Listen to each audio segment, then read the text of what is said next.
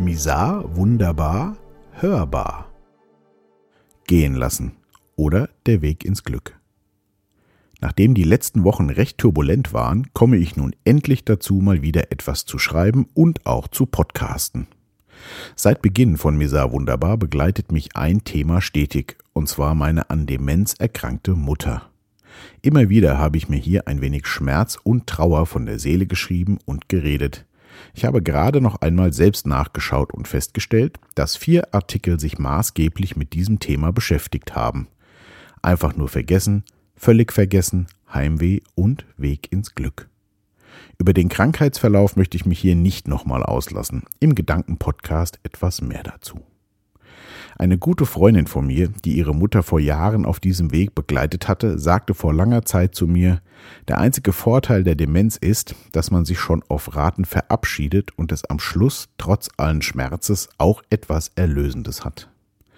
Das kann ich nur voll und ganz bestätigen. Auch wenn meine Mutter ihre engsten Familienmitglieder und Freunde bis zum Schluss erkannt hat, richtig zuordnen konnte sie sie nicht mehr.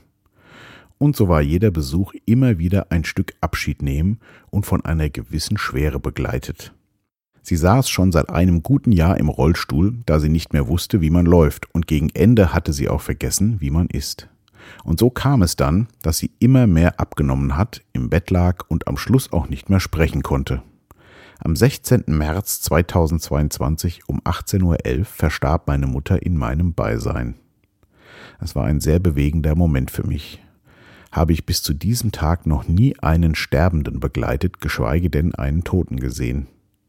Wir haben sie ab dem Zeitpunkt, ab dem es ihr deutlich schlechter ging, jeden Tag mehrfach besucht.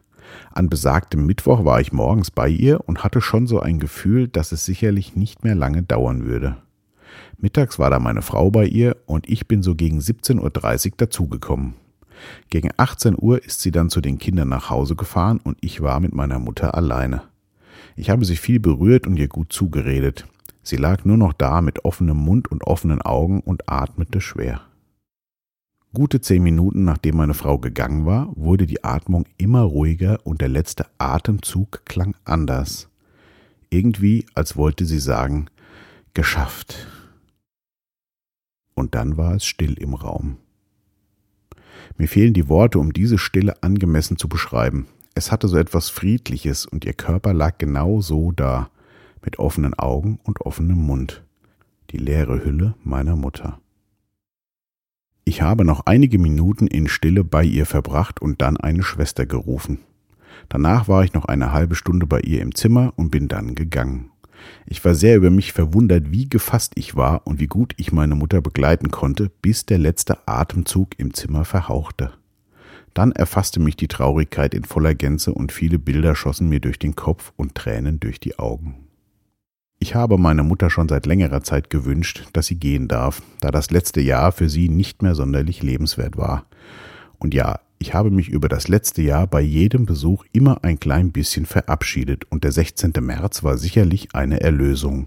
Trotzdem schmerzt es im Herzen sehr und ich frage mich immer mal wieder, ob ich nicht doch irgendetwas hätte besser machen können. Eine Antwort darauf findet man natürlich nicht, und so muss ich es nun akzeptieren, wie es war. Ich habe mich in den letzten Jahren sehr oft bei ihr bedankt, da mir wichtig war, dass sie weiß, was sie mir für ein gutes Leben ermöglicht hat so möchte ich auch diesen kleinen Text hier beenden mit den letzten Worten an meine Mutter. Danke für alles. Wir lieben dich von ganzem Herzen. Bleibt gesund und wach und genießt das Leben.